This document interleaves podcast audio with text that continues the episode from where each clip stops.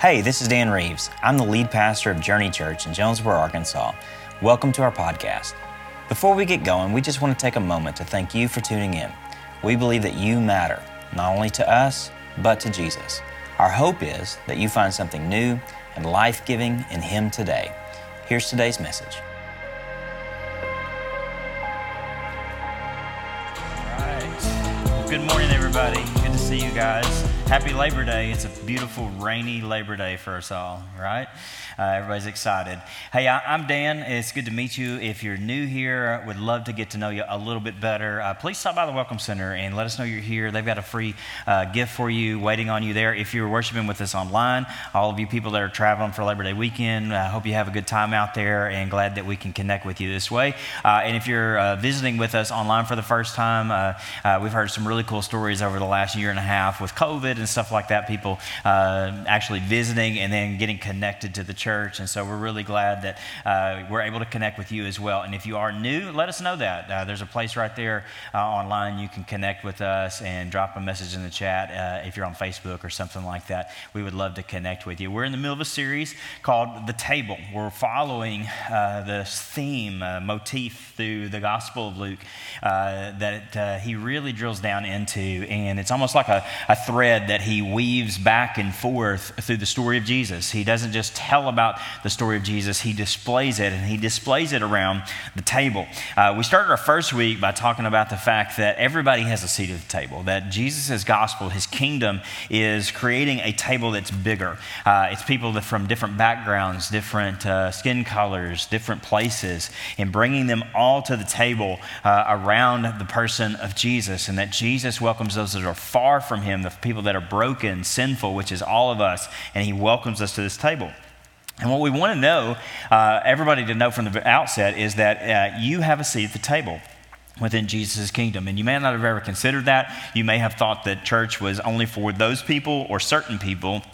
But Jesus knocks down the walls, sends out the invitations, and brings everybody to the table. Last week, we talked about the fact that Jesus is the head of the table, uh, that there's uh, a, lot of different ways that we approach the table, per se, when we, uh, we mistake uh, different things or people for being the head of the table. But uh, we looked at the story of the woman that anointed Jesus' feet uh, at the Pharisee's house and how she blew past all the common cultural conventions, and she came to Jesus and she recognized Jesus as the head of the table. Uh, and all those things are pivotal. And, and if you haven't uh, listened to those messages, I highly encourage you to go back, not because I'm the one talking about them, because God's word is really good. Uh, and uh, there's some really awesome things. Well, today we're going to talk about uh, serving the table. Uh, serving the table. In, in, your seat, you should have, when you came in, a, a little note card, a little index card, and a pen.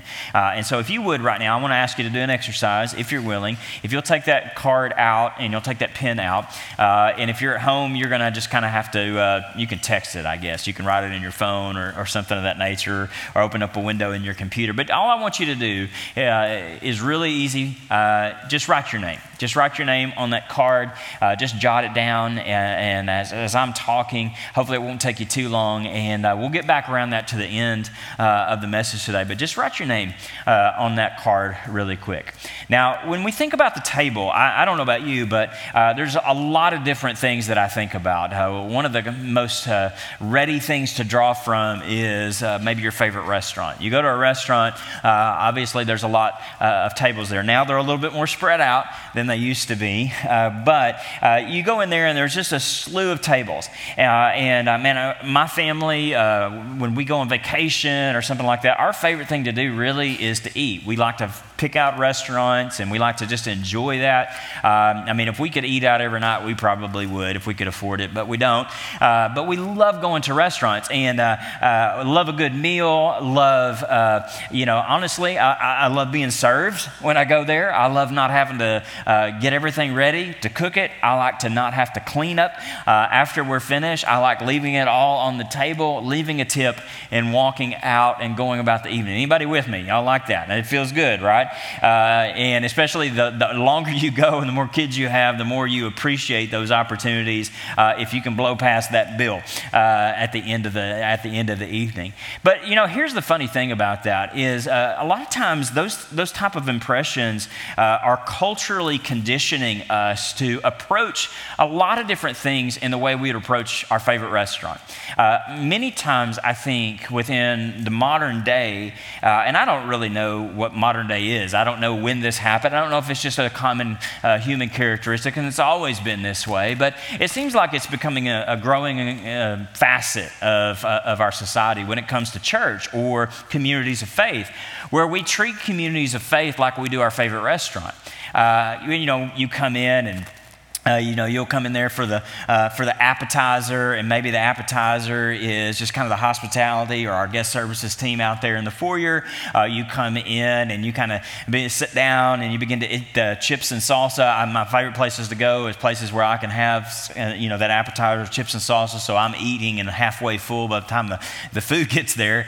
Uh, and, and, you come in, you know, you kind of, you take in the, the music and all those type of things, and then you get to the main course. I'm calling it the main course course, uh, the message, you know, uh, and uh, you, you do that. And if you don't like the main course, next time you think, well, I hope that they have somebody else to bring a different main course next time. And uh, you pick a different main course uh, the next time you come through. And then at the end, maybe you leave a tip on the way out. You know, you throw it in a box or something that line, uh, along those lines. And a lot of us, we approach communities of faith that way. And I, will say this I will say this that on some level, all of us are on a journey from becoming a consumer to becoming a contributor uh, where we come into a community of faith and we all start as consumers. And if you're here today, first time, or you've been trying things out, or you're trying to get your feet under you, it's perfectly reasonable and understandable that you would start out as a consumer. As a matter of fact, a lot of what we do around here is with you in mind. I mean, if you were to come, much like a restaurant, we want you to have a really good experience. We want you to feel welcome. Uh, we want you to come back. We want you to enjoy your time here. Uh, we would want you to tell your friends, like you would a good restaurant, like, hey, that's a place I would love to go. And so, on some level, we're all consumers, but the journey of faith is actually moving from uh, a consumer unilaterally to becoming a contributor. And we're all on that faith journey. That's a part of what it means to be a community, part of a community of faith. And so, if you think about the church and if you think about God's table, you think about the kingdom of God, it really is the process of moving from consumer to contributor to just taking in and enjoying and to actually participating. And so, I think uh, that actually, when you look at a community of faith or the church or what God wants to do in your life, it's a lot more like a uh, potluck than it is uh, going to your favorite restaurant. I, I can remember uh, growing up uh, in and out of church different times, and one of the uh, kind of the uh, uh, bedrocks, it seemed, of the church that I grew up with were these things called potlucks. Anybody remember potlucks? All right? Uh, that doesn't happen a lot, especially during COVID. I'm bringing COVID up a lot, but uh, nobody really wants to eat somebody else's food right now for some reason. Uh, but I can remember just those times of everybody bringing something to the table. And uh, when I pastored a church, a little small church uh, just up the road in Marked Tree for several years, and uh, we would have a monthly business meeting. And, and to make the monthly business meeting palatable, you know what we did? We attached a potluck to it uh, because nobody's coming to the business meeting, but everybody wanted to come and eat the food. And uh, the thing about the potluck was, is everybody kind of had their thing. Uh, we had certain people that always brought the same thing every month to the potluck, and they became known for that. So it was Miss Dorothy's fried chicken, or it was Miss Patsy's banana pudding, and uh, we all looked expectantly to what individuals were going to bring to the potluck, and uh, everybody had something to bring. As a matter of fact, uh, this is something my mom taught me early on, uh, and I have been reminded of it. And to, to the young people in here, no offense, but I want to introduce you to a question that you can ask when somebody invites you over or you go to a potluck. And it's simply this question What can I bring? Okay, uh, it seems like that's not a, like a thing that's in the vernacular today. It's like, what can I bring? Uh, but the potluck is built around this idea that I have something to bring and that you have something to bring. And when we come together, we're able to share a meal together, but it's contingent upon the fact that if you don't bring anything and I don't bring anything, then there is nothing to feast around. There is nothing for us to partake of. And there's something about a community of faith. There's something about us coming together that is built around the idea, not as the church being your favorite restaurant, and that you can compare and try out different restaurants and go to this one there and then that one there, but it's about actually bringing what you have to the table. And much like we said that everybody has a seat at the table, I want you to know today is that everyone has something to bring to the table, and that means you. So today, what we're going to do is we're going to look at a uh, famous story. Uh, and we're going to kind of try to get around the context of the story a little bit and get into uh, the scenery of the story to feel what the disciples and Jesus perhaps felt. And hopefully, by the end of this, we can answer the question what can I bring? Uh, let me introduce you to the story and the players in the game. It's in Luke chapter 9. We're going to begin in verse 10 today. It's uh, famously called the feeding of the 5,000. This is a famous story in that uh, there's some stories within the Gospels that are only shared in one or two Gospels. This is one that through the Synoptic Gospels, as a matter of fact, all the Gospels share a story quite like this. And so we're going to uh, see why the Gospel writers thought this was an important story to us, for us to know about as it pertains to us serving the table. Let's pick up in verse 10 and we'll work our way, way, down through it. This is what it says When the apostles returned, they reported to Jesus what they had done. Now, typically, when we read the story, at least me, maybe you're different, but when we read the story of the feeding of the 5,000, this is a famous story, like I said, we don't typically stop and realize what's going on like what, what's been happening. And a lot has transpired up until this famous feeding of the 5,000 moment. Uh, and, and, and, so I think it's really important for us to uh, understand what these people were feeling, what these disciples were feeling, because they had just come back from somewhere and they had just done some things. And so, my question, if I'm a, if I'm a good Bible reader, I'm going to get in there, I'm going to ask the question hey, where were they? Hey, what were they doing? Because this is not ancillary. This is not a side, uh, kind of a side uh, story over here. This is, I think, integral to understanding what Jesus was about to present and what Jesus was about to do. Because I think what this uh, is going to introduce to us is there's obstacles for all of us bringing something to the table. Uh, as you sit there where you are, there's places you, have been, there's things that you've done, uh, and they're not all negative things. Some of them are really good things. But those things begin to put you in a posture where it actually affects what God may want to do in your life. And I think this is the case that we're going to find our disciples, our apostles in, the 12, the people that were right around the circle of Jesus. So let's answer the question real quick where were they and what had they just done, and why is that important? If you back up into the passage in verses 1 and 2, watch what happened when Jesus had called the 12 together, and he gave them the power and authority to drive out demons and to cure diseases, and he sent them out to proclaim the kingdom of God and heal the sick. Three words I just highlighted in here. This is not the central part of the message, but I think it's helpful that what had happened was Jesus had called the 12. That means that God had initiated something uh, in them. God had uh, not just uh, treated them as uh, consumers, but He was about to facilitate them moving through that progression of consumers into contributors. And so, what did He do? He, he gave them something. What did He give them? The, the power of the Spirit. What we sang about this morning, what we testified about this morning, the Spirit came upon the disciples and the apostles, and, and it wasn't for a feel good moment. It wasn't so that they could uh, uh, it wasn't so that they could have uh, goosebumps in a moment or shed some tears, though all those things, and we're emotional people and those things are good. But the reason that the Spirit had come, the power of the Spirit, was to give them the authority to actually do something, to not just talk about the kingdom of God, but to actually demonstrate the kingdom of God. What does it look like when God's good creation is restored?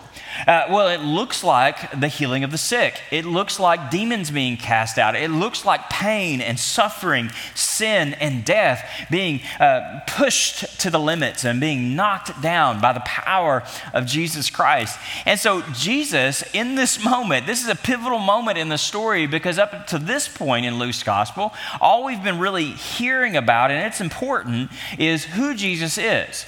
But remember, there's a turn in Luke 9. Because what Jesus is also doing is he is also equipping others He's calling them, He's giving them something. And then what is He doing? He's sending them out. And they have been out and with all the power and all the glory that God had presented to them, and they're out. Where are they doing? Well, uh, they're going, but they're, they're actually going kind of empty handed. They've got the Spirit, but they don't have much else. As a matter of fact, He told them, take nothing for the journey no staff, no bag, no bread, no money, no extra shirt. Whatever house you enter, stay there until you leave that town. If people do not welcome you, leave that town uh, and shake the dust off of your feet as a testimony against them. So they set out and they went from village to village, proclaiming the good news and healing people everywhere. Now, that sounds really good. That sounds really cool. But you know what that says to me? Uh, uh, and maybe it's just because, um, maybe it's because of my profession. That sounds like work to me, okay? Uh, uh, you know, it, it sounds great, but it also sounds like work. And so they've been traveling by foot they haven't had any sustenance except what was provided to them as they went. And whatever they could count on, they were sleeping wherever they could sleep. You know, as people would extend hospitality, they'd come in their house and here, you can sleep right here. And so, I mean, this is tough. Ministry for them was hard. It wasn't easy. It wasn't just like, hey, get your paycheck and come and we're going to give you all this extra stuff. No, it was labor. And matter of fact, I think what you find in here is by the time you get to the story in Luke chapter 10, I don't know what's going on with my microphone, but what happens is I think that they are physically spent. I think they get to Jesus and they are just physically exhausted. You know, you can get physically exhausted doing really good things. A lot of times, the things that are the most exhausting are the very things that um, are, are, really good things. Uh, they take stuff out of you. It requires work. And if you're a contributor, it means work, right? But I don't think it's just that they were physically spent in this moment. What Mark's gospel actually tells us is something that Luke doesn't mention. Uh, Mark's gospel and his telling of this story, his version, includes a segment about a really, uh, a really powerful, important figure in their life and in the life of the early church that had just, um, had just been killed. Matter of fact, he had just been beheaded by Herod. And you might know his name as John the Baptist or John the Baptizer. Uh, it was Jesus' cousin. Uh, he was the forerunner for Christ. And Mark includes this into the story uh, and, and, sandwiches it in here. And I, I, think it's important because they had just come back from this big, big, epic moment where, uh, you know, casting out demons, seeing God do all this awesome stuff. They come back to the story of somebody that they love and hold dear, that was close to Christ and they find out that he's lost his life because of his testimony. And I, so I think that means that they weren't just physically spent, they were emotionally spent. I mean, have you ever been that way where you were just really tired and then you get the news that somebody close to you's passed? Or there's been a diagnosis, or uh, there's somebody that has let you down. Uh, there's been an emotional stirring or turmoil. And it wasn't just that you were physically tired, it seems like it came in waves. And while you were tired, you just experienced all this great stuff, but you're entering into a moment where you're just like emotionally spent. Some of you are like that with caring for your parents, your aging parents. Some of you are, are struggling with a, with a child and uh, just dealing with a, a, special need or a circumstance that's going on. Some of you are like this because of the state of your marriage or a state of friendships. You're just emotionally spent. You're physically tired, you're emotionally spent, but then you're also relationally spent. Uh, what I mean by that is uh, some of that emotional pain is tied to relationships, but some of it is just sometimes we're just tired of being around people. Can I get an amen? Anybody? Introverts unite, all right, uh, out here. It's like, okay, I'm peopled out, all right? And so when it comes to faith and comes to community of faith, I mean, I've given myself at the school, I've given myself at work, I've given myself, I, I mean, I'm just tired of people. I need some alone time, and you do, okay? You do. You need some alone time. As a matter of fact, the situation that we find the disciples and Jesus in, they are physically spent, they are emotionally spent, and they have been around people non-stop. And so we're told this story. Matter of fact, Mark's gospel, once again, real quick, he actually mentions that very thing. He says, then because so many people were coming and going that they did not even have a chance to eat. They were so peopled out, they didn't even have a chance to take care of their own needs. They're hungry, they're tired. I mean, honestly, they're just exhausted. And so, again, in Mark's telling, what does Jesus say to them? And this is going to segue and drop us back into Luke's gospel, the same story. But Jesus says to them, Come with me by yourselves to a quiet place and get some rest. Jesus pulls them away and he says, I want you to spend time with me. Now, I'm going to I'm to give a little commercial break here or a, a, little mini sermonette within the middle of this, is because I think this is important to set up the rest of it. Uh, it it's what, uh, what I, I, heard Priscilla Shirer describe uh, with this passage once. And she talked about the fact of when you're tired, everything in you wants to pull away from faith. You want to pull away from God, you want to just be by yourself. But here's the thing what does Jesus say when you're physically, emotionally, and relationally spent? He says, Come with me. You know what? Intimacy is the answer for your exhaustion. The thing we're tempted to do is to push Jesus and spiritual things aside when we're, when we're spent, when we're exhausted. And what does Jesus say? He says, Yeah, go away, get some rest, yes, but take me with you. Come with me. Can I get a different microphone? Because that's really like messing me up in my mind. Um, if y'all speak for a living, you know what I mean. It's just kind of like messes my mind up. Um, he's saying, Come away with me, be with me, spend time with me. And that's oftentimes the last thing that we do when we're really tired. Pause button. We're going to get a microphone real quick. Oh, I thought you had one in your hand. Never mind. Okay. Yeah, he's getting one. Okay, there we go. Cool. All right. Yeah, now I can sing. I feel like I'm a singer. Something. No, everybody said no. That's not your gift. Don't bring that to the table. All right. Um, and so, what does Luke say about this? Luke takes this idea and he sets up this beautiful story about the feeding of the 5,000. And here's how it begins. Here's how we transition back into the setting. He took them with him. And they withdrew by themselves to a town called Bethsaida. But the crowds learned about it and they followed him. So, who are they trying to get away from? Everybody. they're trying to get away from everybody. Uh, they're trying to just be with Jesus, get some rest, emotionally spent, physically spent, relationally spent. And they, they're going away to the solitary place, but they're not going alone.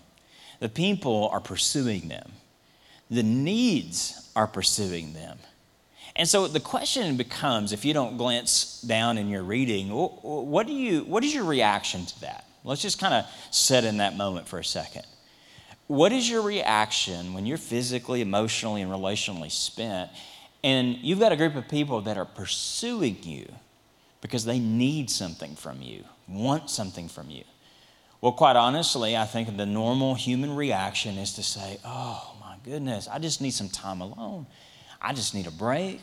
I've spent my time. Look at all the good stuff I've done in the past. Maybe you say, now it's somebody else's turn. I, I, I've done my time, if you will. Find somebody else to do it. But the question becomes how does Jesus respond?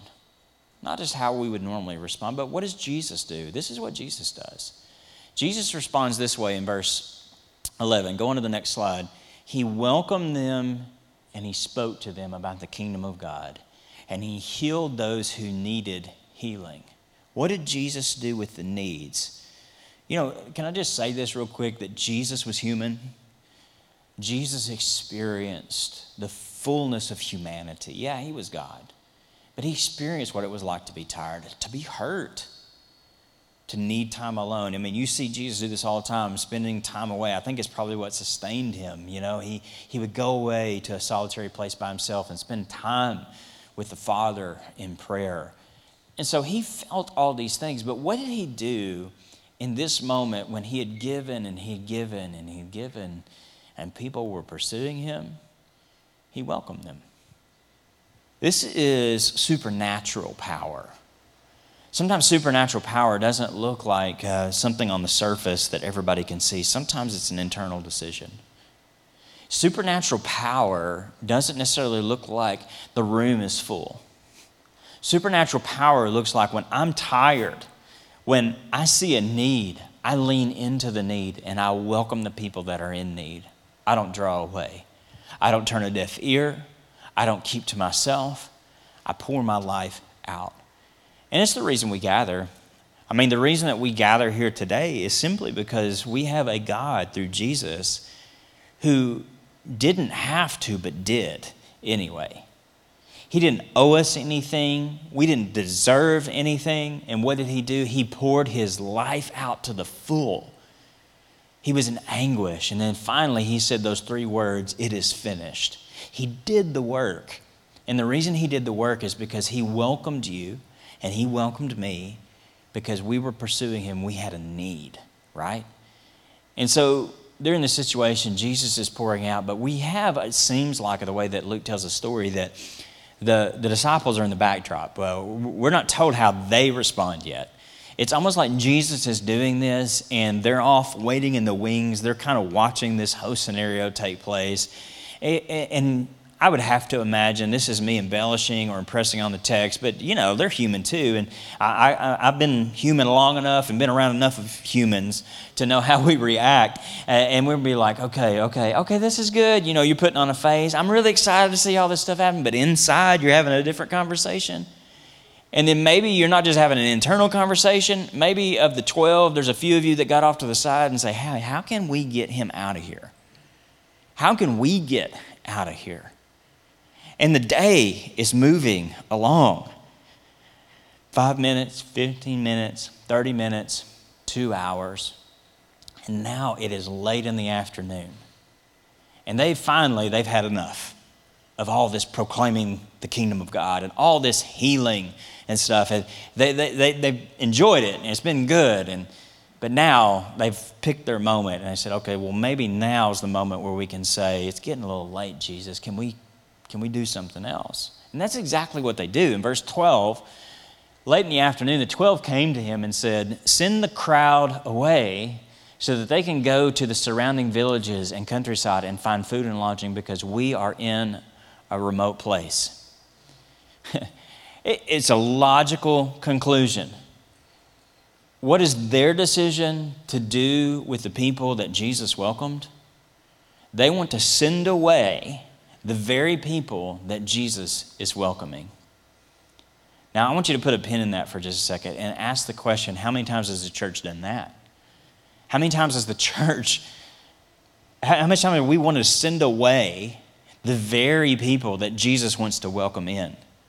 I mean, I think there's a sermon series there. There's about 20,000 books that we, sh- we should write on this, is because Jesus out of his fatigue and exhaustion is welcoming people. In, in, our broken, sinful flesh, what do we want to do? We want to send away the people that are in the greatest need of Jesus' power. And in order to be the community of faith that God has designed us to be, God wants to shift our thinking. He wants to transform us into the image of Christ, where we actually look at the people that are struggling the most, the people that are different from us, the people that maybe we wouldn't necessarily hang out with on a normal Saturday. And God wants us to open wide the door and say, hey, maybe we need to initiate some new relationships. Maybe we need to spend some time. And maybe we need to change our posture of our mind and our heart toward the very people that are pursuing Jesus right now. And maybe they don't even know or testify to the fact of who He really is. They just need His power, they need His healing, they need His gift in their life. And so, what does Jesus say to their question, hey, or their statement, send them away, Jesus simply replies this He says, You give them something to eat. What? I mean, they're looking around. They're trying to figure out what this means. They had a plan, you know, and, and they, they probably had already imagined once we send them away, we can get some rest, we can relax. But Jesus says, I'm here to create a table. And on that particular day, it was the job of the disciples in their fatigue, their exhaustion, to serve the table. Now, think about this for a second. They had just been proclaiming the gospel, they had been casting out demons. And now, what is Jesus telling them to do? Don't miss this. What is Jesus telling them to do? He's telling them to simply serve food.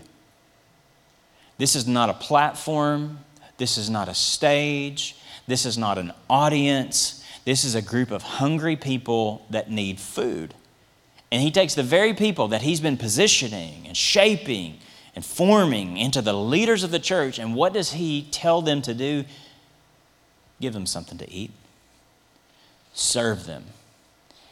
And this is the posture of what it means to move from a consumer to a contributor, to be challenged through your own weakness, your own misconceptions, your own selfishness that we all have to move to a point where God is looking to you and to me, is He not? And He's saying, You give them something to eat. Well, like good humans, they give a response, and basically what they do is they give a, a list of excuses. Their first excuse is verse 13. Says, We have only five loaves of bread and two fish. Unless we go and buy food for all this crowd, about 5,000 men were there. So uh, Luke tells us in this little parenthetical section that there's a 5,000 men. So uh, most estimates are probably somewhere between 12,000 to 15,000 individuals on the hillside. So uh, this is this is a big crowd, right? Um, and you've got how many guys? 12 guys here, um, the apostles that were there in the inner circle. And what does he tell them to do? Look at this sea of people, and I want you to give them something to eat. And the first thing they did is what we always do What do we have? That's actually not what they asked, though. What they said is, What do we not have? They did the math real quick because this is easy math. I'm not, I'm, I don't know trig and calculus, but I can do this math, right? If I've got five and two, and I got 15,000, something does not add up. This is, this, this is not balanced, the equation, right? And so, what does Jesus say? Jesus responds to them. He says, Hey, you know, I want you to feed them. Their response is, Well, look, we don't have what we need to feed them. Uh, Mark actually adds this in. I'm kind of going back and forth between these two accounts, but Mark adds this in, and he says to them, that would take, they said to him, take more, this would take more than a half a year's wages. Are we to go and spend that much on bread and give it to them to eat? This is that person that's always in, in the crowd that says, I don't know, that seems a little wasteful to me. They should go ahead and go buy their own food. Uh, that, are we really supposed to take half a year's wages and spend it on them just for food for an afternoon? I mean, this is a logical question. First, they say, Well, we don't have enough. And then their mind goes to, How much is it going to cost? We don't have it. We'd have to go buy it. In order to buy it, we'd have to spend all this money. That just seems really wasteful, Jesus. But watch what Jesus says back in Luke's gospel, in Luke chapter 9. He says to his disciples, Have them sit down in groups of about 50 each. The disciples did so, and everyone sat down, taking the five loaves and two fish, and looking up to heaven. He gave thanks and he broke them. Now, get out of your spiritual mind for a second you're in the scene. I know you've just seen a bunch of stuff if you're the disciples, but let's just be honest. Like you're sitting here in this moment and you've got five and two. And Jesus' response to your questions and your excuses is simply He takes what you have and He begins to pray over it. He begins to break it. I mean, I think the normal response, once again, is to say, What in the world are you doing? I mean, really? Like that? That's your response, Jesus. He prays over it, he blesses it, and he breaks it. This is going to come back around later uh, at the Last Supper. This is something that they had seen Jesus do over and over and over again break and bless, break and bless. And so, what did he do? He breaks it, he blesses it, and then he gives it to the disciples. He thanks God for it, go on to the next slide. And he gave it to the disciples to distribute to the people. Can I just say that God's blessing, for some reason, God chooses to distribute his blessing that he's responsible for through the hands of common people. What God does among us most frequently doesn't happen through some supernatural thing that just drops down from heaven it passes through the hands of somebody. It, it answers that question that people say, hey, what can I bring? It, Jesus takes what he has. And here's the thing is whatever we have in the hands of a blessed and broken Jesus is enough for what he's calling us to do. But he chooses to use people to do what he could do in a moment. He chooses to use people, awkward, inadequate people, excuse driven people, and he chooses to use those to distribute his blessing to others.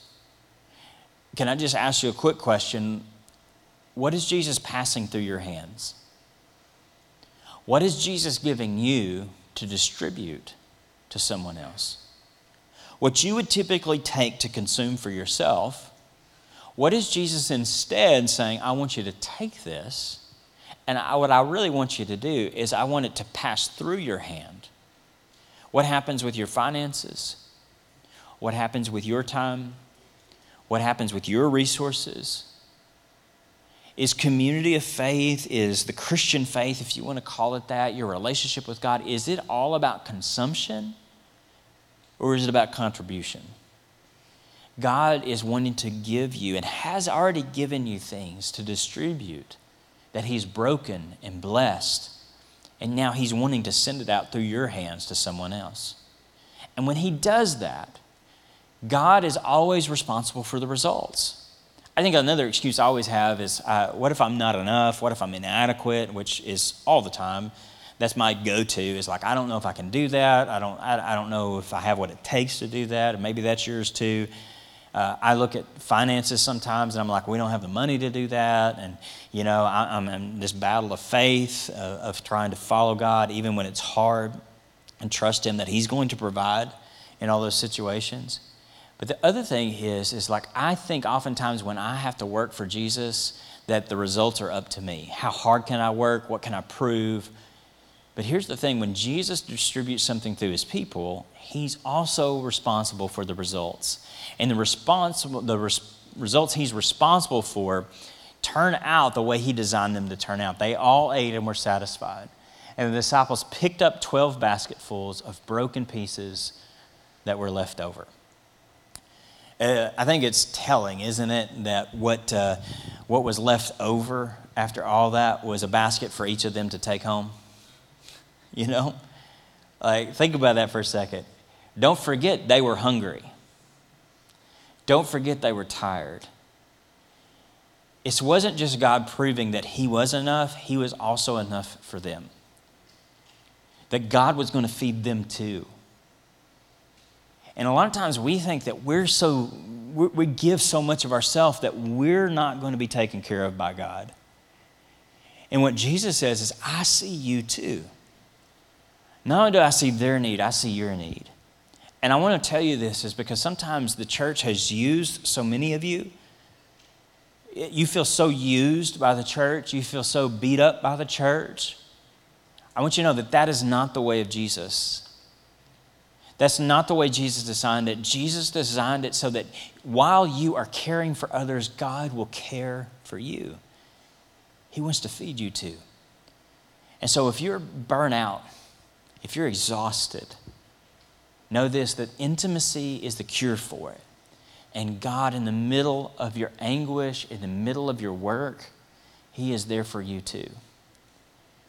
And it, I think it's beautiful because what He does is He equips us, He empowers us, and He sustains us to do what He's called us to do. And that's how we move from church as a restaurant to church as a potluck. Final thing, Paul uh, picked up on this theme a lot one of my favorite places is just a little quick hit from 1 Corinthians chapter 12, verses 4 through 6. And he was instructing the church at Corinth, and he said this He said, There are different kinds of gifts, but the same Spirit distributes them. There are different kinds of service, but the same Lord. And there are different kinds of working, but in all of them and in every one is the same God at work. If everyone has a seat at the table, that means everyone has a gift, everyone has something to bring. And, and, my question for you right now is are you willing to bring it? Everyone has something to bring to the table. And we've got to become a church that embraces the fact that it's not just a few, it's just not just a certain group, that everyone has something to bring to the table.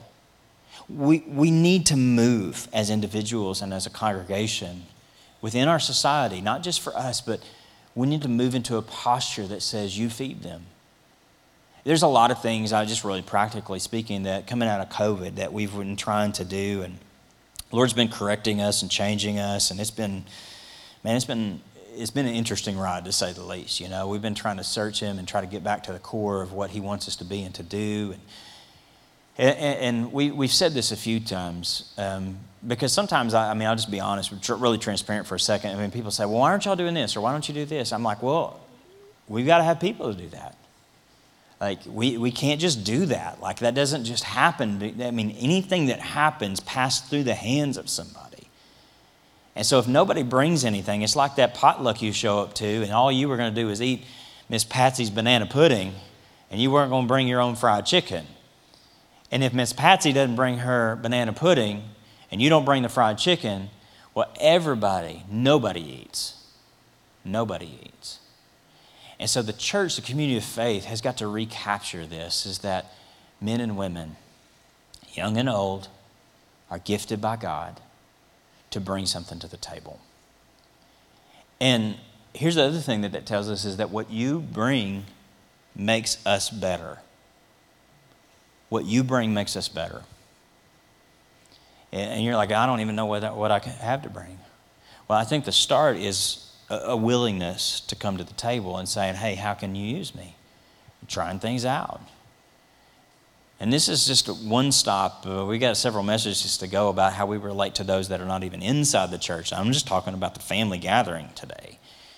But it, you make us better.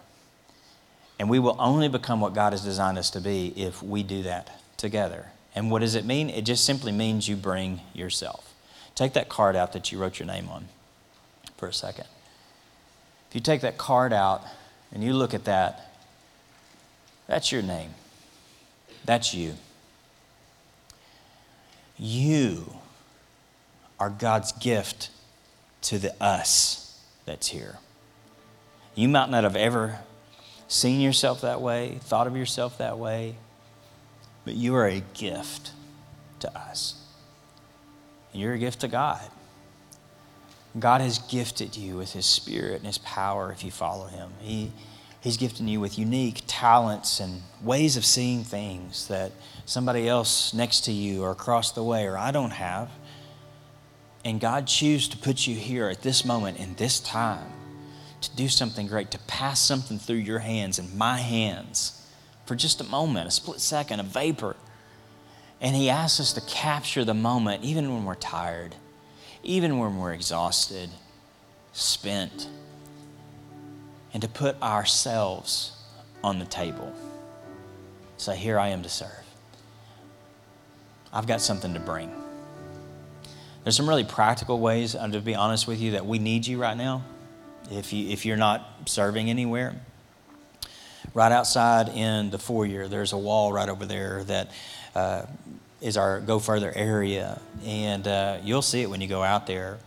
There, there's several needs we have with this new change. We, we've got some slots that we need fill in leadership. We need some volunteers to step up and to serve the table in the area of our kids, area of worship. We need some people that will help and alleviate some of the pressure that's been happening here with our guest services team and uh, production and all those things. And there's different ways that you can do that. Some of them are a once a month thing, some of them are an every week thing. But it, before you say no, think about who God wants to welcome. He wants to break it and bless it, and He wants to set it in your hands and say, Will you distribute it? And so, what you can do if you're in the room is you could simply take what you wrote on there, you could take that card that has your name on it. What I'm going to ask you to do when you leave here, if you're in the building, is to go straight out there and just pin it on an area of service that you're willing to have a discussion at. There's going to be a couple people out there that will help you and, and get some information so that we can follow up and figure out what fits for you and all that kind of stuff with your schedule and your time, your gifts and your talents and your abilities. But this is the next step into the next season where we all come to the table and bring what we have. And what we first all have is we have ourselves. We have ourselves. Some of you are already doing that. I want to say thank you so much for serving the table so faithfully for so long. Um, you can go pin your name up out there too. There's a couple wires out there. Just pin your name on there and say, I'm here. I'm serving. Just write the area you're serving in if you're part uh, of the family here. Some of you are traveling through, you're passing through, and you're like, I don't know what I'm going to do with my card. Just take your card with you. It's okay. Uh, but take it with you and realize the gift that you are to the church, to others. And God wants to use you in a powerful way. Now, if you're not in the room with us today, uh, you're online. You can also, there's two things you could do. You can go to journeyjonesboro.com slash serve. There's a little form on there you can quick fill out, link on there, and uh, you can just let us know you're available, and we can follow up with you and have a discussion about what the opportunities are. And then the last thing is next Sunday, if you have not taken the step yet to officially become a part of the family and say, how can I become a part of uh, an active part of this? I want to invite you to join me for Journey Basics next Sunday at 5:30 p.m. right here. We're going to serve dinner. There's childcare available, but for many of you, that's the next step in front of you. College students, you're here in Jonesboro. Take the step. Some of you are young couples. Some of you are senior adults. It doesn't matter. We want you to be a part to serve the table together but it begins with surrender. It begins with giving ourselves to Jesus and to others. And I want to pray over us right now that God would give us that kind of mindset when we look at others around us. Father, we thank you today that you love us enough to spend your life for us. And not just us only, but for others. Lord, our, uh, our propensity is to come only as consumers, and by your grace, we can all be that. We're all in need of you. There's nothing we can bring to you. But because of your grace, you also transform us. You place your spirit in us. You equip us and you gift us to distribute your broken blessing to others. And so, Lord, I pray that you give us that kind of posture of humility. From the front to the back, to the young to the old. Lord, give us all that kind of posture to those around us. We want to recapture something real. The world is so full of things that are here today and gone tomorrow, but you last forever. And we want to seize this moment. We want to welcome those that you want to heal, the ones that you want to proclaim the kingdom of God is here. So, Lord, we give to you ourselves. We surrender to you, Lord Jesus, all that we have. And it's in your name that we pray. Amen.